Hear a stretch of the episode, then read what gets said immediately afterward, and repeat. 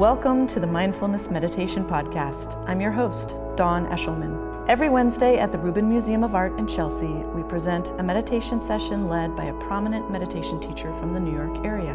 This podcast is a recording of our weekly practice. If you would like to join us in person, please visit our website at rubinmuseum.org/meditation. We are proud to be partnering with Sharon Salzberg and teachers from the New York Insight Meditation Center.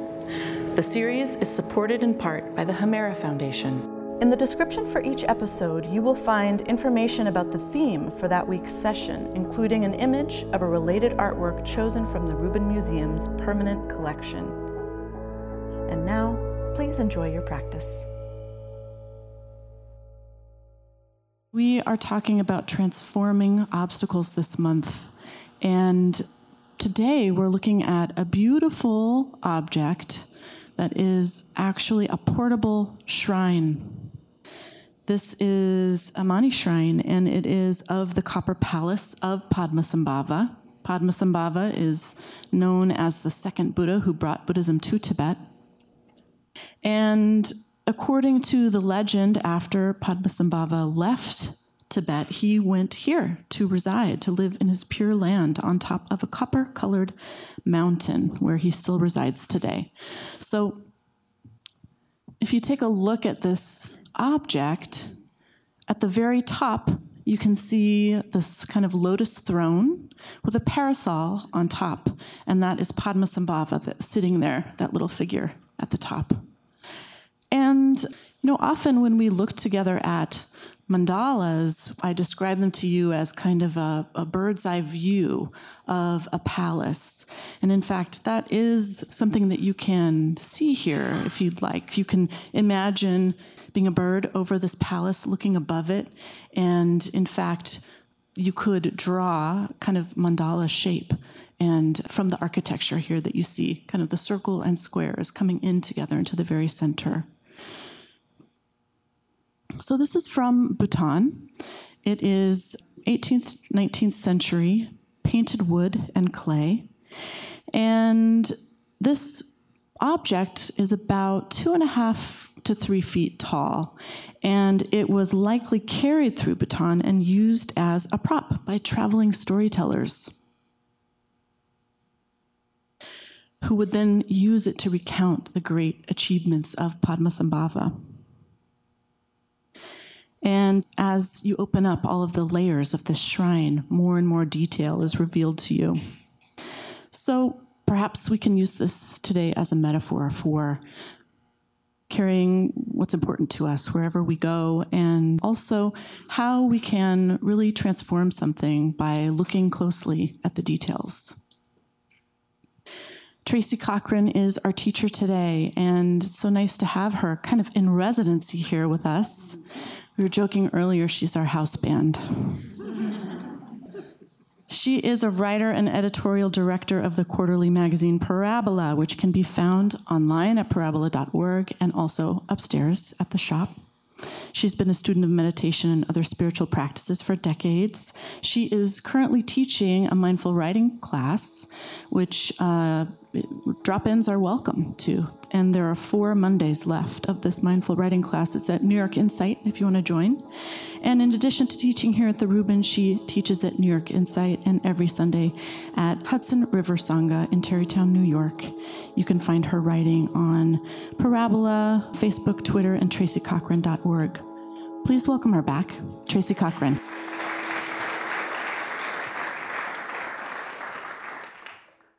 I'm delighted to be the house band, the, the house wine, take your pick of metaphor.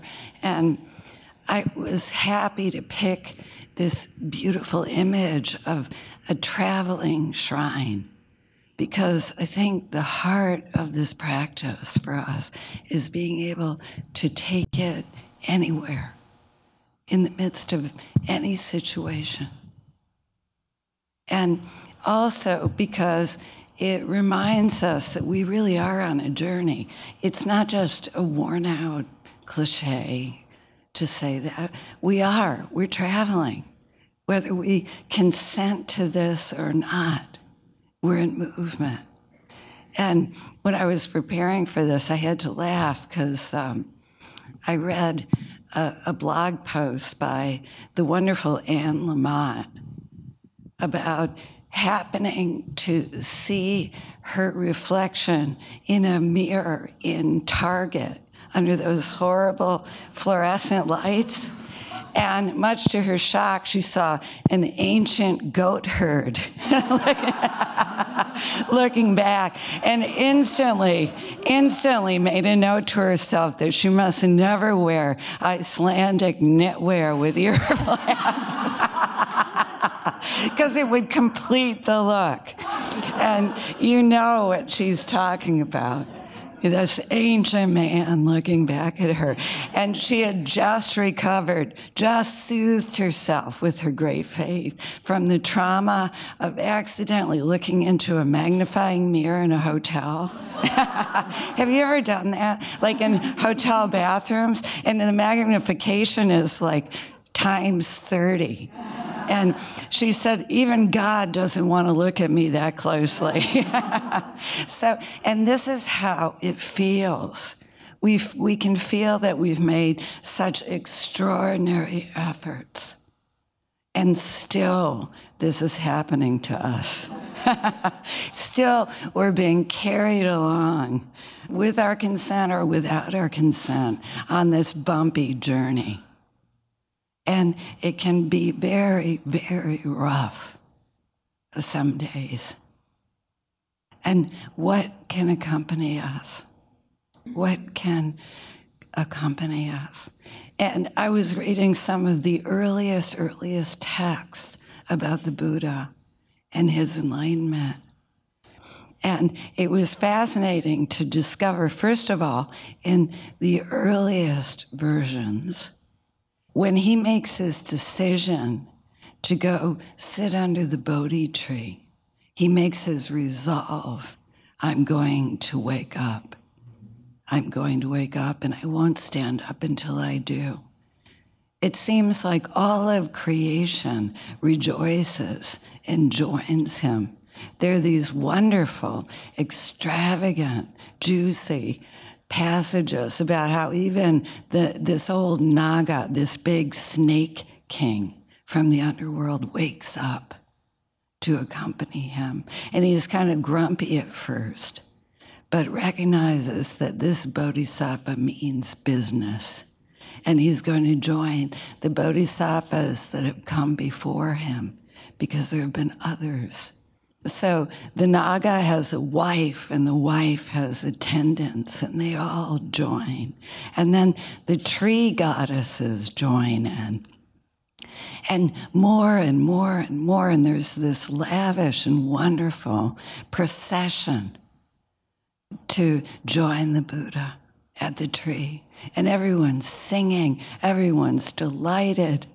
And all over the world, miracles start happening. People who are nervous calm down. And that is a miracle, don't you find? It's a small miracle. The blind can see, the sick are healed, even with the expectation that he's going to sit down. And the tree itself explodes into light and is dripping with jewels by some accounts. And of course, the Buddha himself, in all accounts, is described as radiant. He glows. Even before he's awakened, he glows. There's something special about him. But here's the interesting thing when he sits down and Mara, the devil, the demon of his deepest fears appears. He start Mara starts live streaming. Maybe you know this experience. His deepest fears, pictures of what's happening at home while he's sitting there, all kinds of things, anxieties of all kinds. Suddenly, the Buddha is alone, all alone. And this is how it feels when we face obstacles. Regardless of what that obstacle is, maybe it's unwelcome news from the doctor, or maybe a lawsuit. Maybe you found out you've been hurt or somebody's stabbed you in the back. Oh, so many things can happen that create hurt and anxiety and torment. And the very first thing that happens is that we can feel quite alone. It's like the world goes dark. It's unfriendly. Where's the Naga now? He's nobody, nowhere. So the interesting thing is the, the Buddha is standing up to Mara with his mind. But then he goes a step further and he starts to open his heart and remember. Remember, this echoes what I was trying to convey last week. If my mother's not here, then truth is my mother. My aspiration to truth, that's what we say. He could say, my realization of truth. And wisdom is my father. My wish to become wise is my father. And my aspiration to understand the Dharma is my brother. And kindness are my friends. And my faith in my possibilities are my family. Like that. And still, Mara tries to terrify him with the size of his mighty armies. And he lies about all his accomplishments and abilities. Don't you just hate it when world leaders do that? he brags and brags and brags and brags about all his missiles and all his might. And the Buddha looks at him and of course, we know, I've repeated it many times. He touches the earth. But before he touches the earth, he says, Mara, you can't stand up against the family I bring, against my armies, my armies of remembering kindness and truth and wisdom and possibility and he touches the earth. And the earth, he says, is impartial. She supports everybody, and she will bear witness to my truth and my intention. And we know what happens next. But in this version, I was reading this early version, some scholars shared with me. The whole earth shakes it's the whole earth quakes and shakes and rejoices. And he awakens. And there's a feeling that doing this, he does it for everybody. And so back to Anne Lamott, the ancient goat herd you know, and she writes this on the occasion of the shocking discovery that she's turned 64, older than she's ever been. and everything can start to feel like it's slipping away. Glasses, the memory of what you read last night or what you ate for lunch. But this doesn't need to be construed as something to fear we remind ourselves of the goodness in the world, those moments of kindness, and not just in the world, but in ourselves. In order to come here today, in order to make it to this room, there were innumerable seconds, moments, instants of compassion in you, generosity in you self love, a deeper aspiration and wish. And I invite you, I invite all of us to realize that this is our traveling shrine. no matter what we're going through, no matter what, we can remember. Or even if you can't access some beautiful act of goodness that you performed, maybe if you're feeling you've done harm and that's weighing heavy on you, you can open to what you're doing right in that instant, which is turning your attention to yourself with kindness and with a wish to open to truth, to wisdom, to the Dharma, to the faith that there's more than darkness, that more will come, a light will come, a wisdom. So, why don't we practice? Don't just take my word for it. So, we plant our feet firmly on the floor. And we let our back be straight, our head be free, and know that we're really taking our place on the earth. We're taking our seat, knowing that we have a right to be sitting here, that we have earned our space in a very real sense with our interest and our intention to turn towards ourselves with an attention that is not judging, that is kind.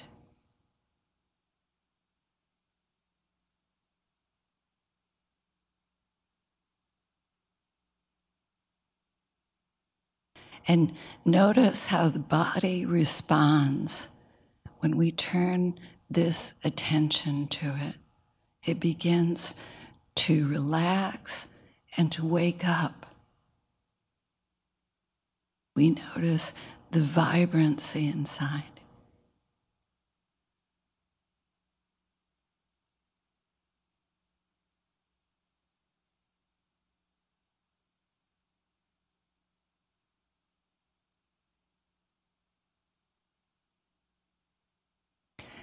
And as you notice it softening just a bit, bring the attention to the breathing noticing the in breath and the out breath without trying to alter it in any way. Just notice the rhythm of the in and out, or the sensation of the air entering and leaving the nostrils. Picking one focus for today.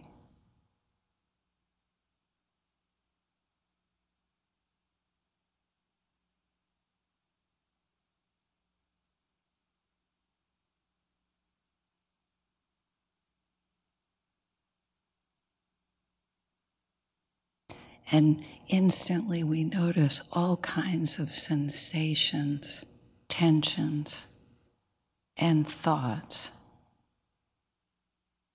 And we let everything be exactly as it is without judgment, with an attitude of kind acceptance.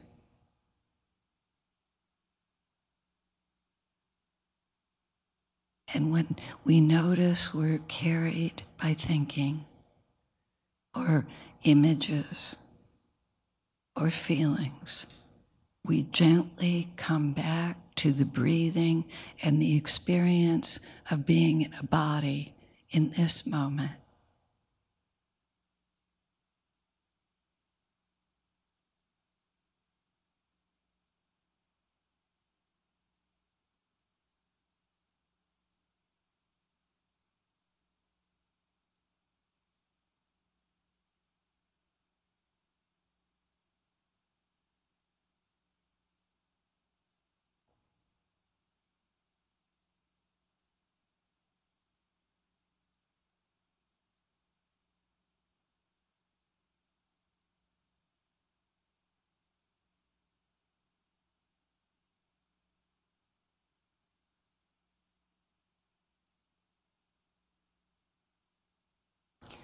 Noticing that as we let ourselves make this movement of return, of sati, of remembering the present moment, we begin to relax.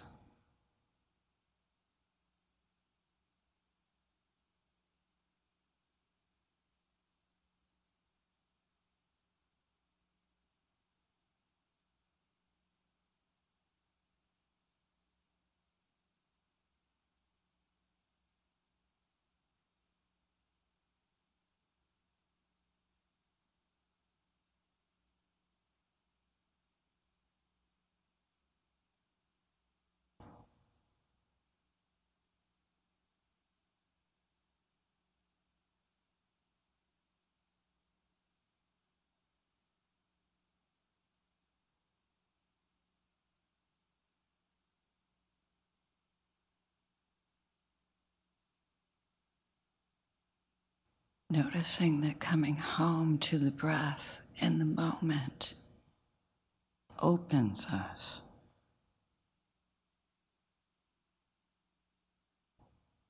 We remember there's a light of awareness inside us that isn't thinking.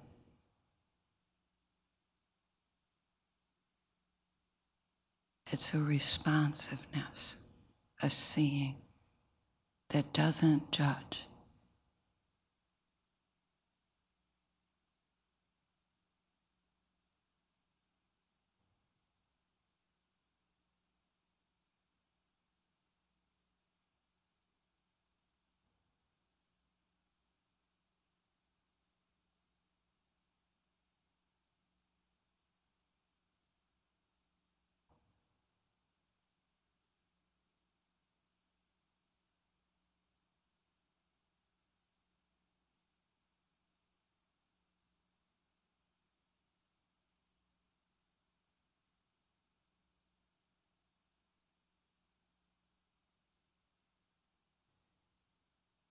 When we get lost in thinking or dreaming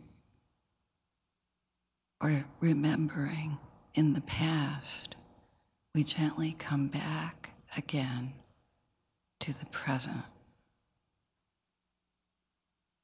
Remembering the present.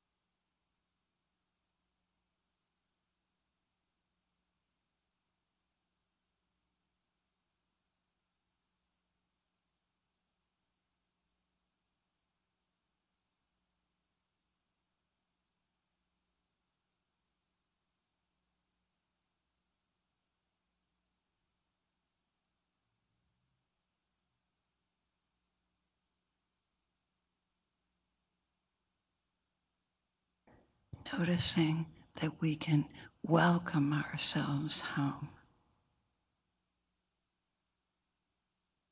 No matter what's happening or what feeling is arising, we can gently come back to the moment without judgment, without rejection.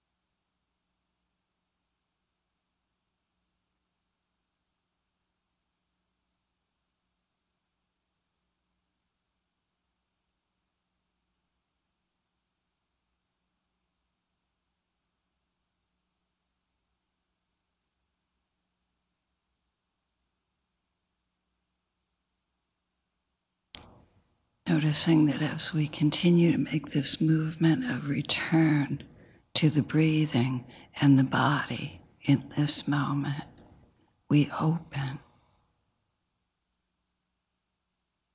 We remember the vibrancy of being alive, open to forces of all kinds, to breath, sensation.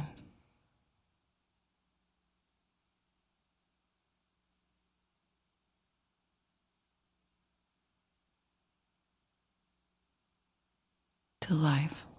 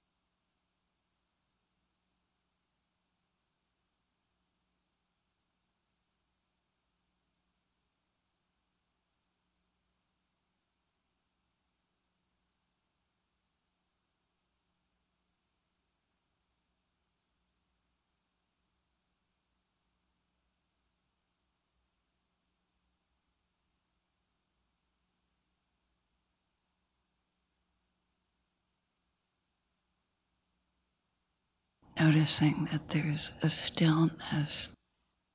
It doesn't mean silence, it means softness.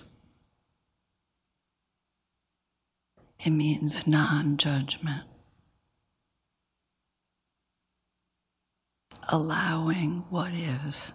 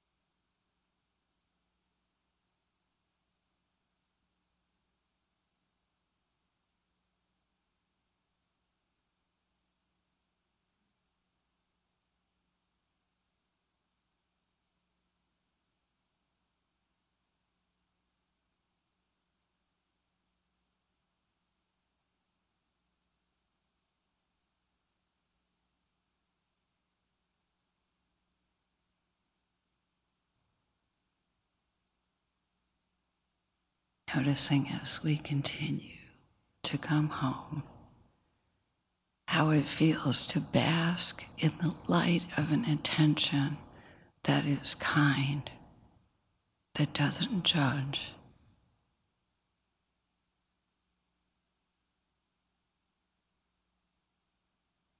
That is open to life.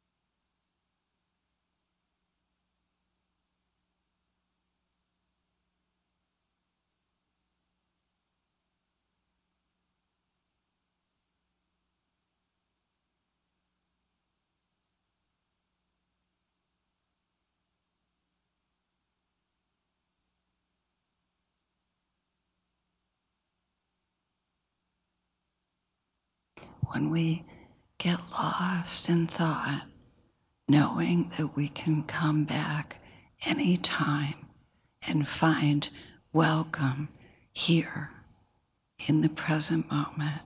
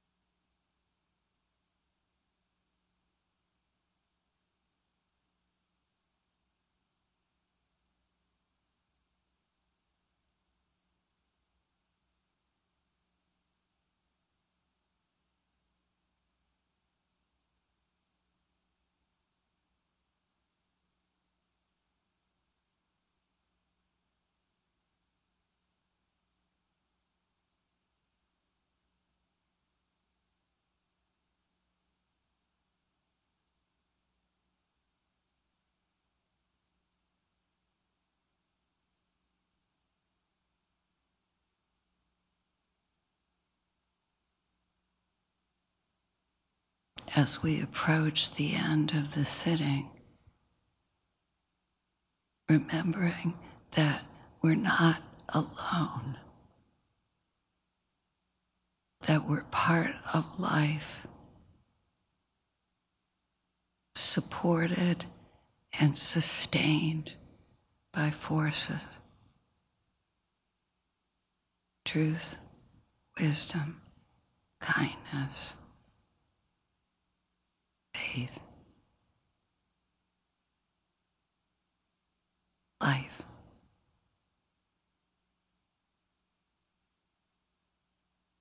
Inside and outside.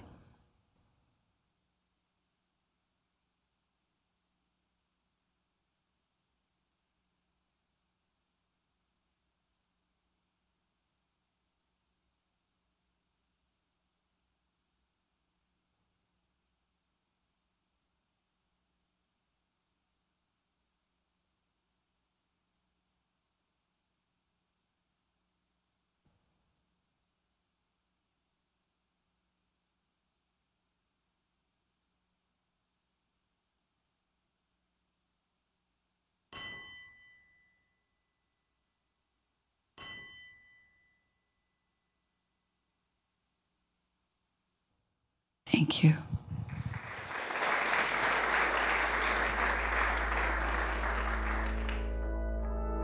That concludes this week's practice. If you'd like to attend in person, please check out our website, rubinmuseum.org/meditation to learn more. Sessions are free to Rubin Museum members, just one of the many benefits of membership. Thank you for listening. Have a mindful day.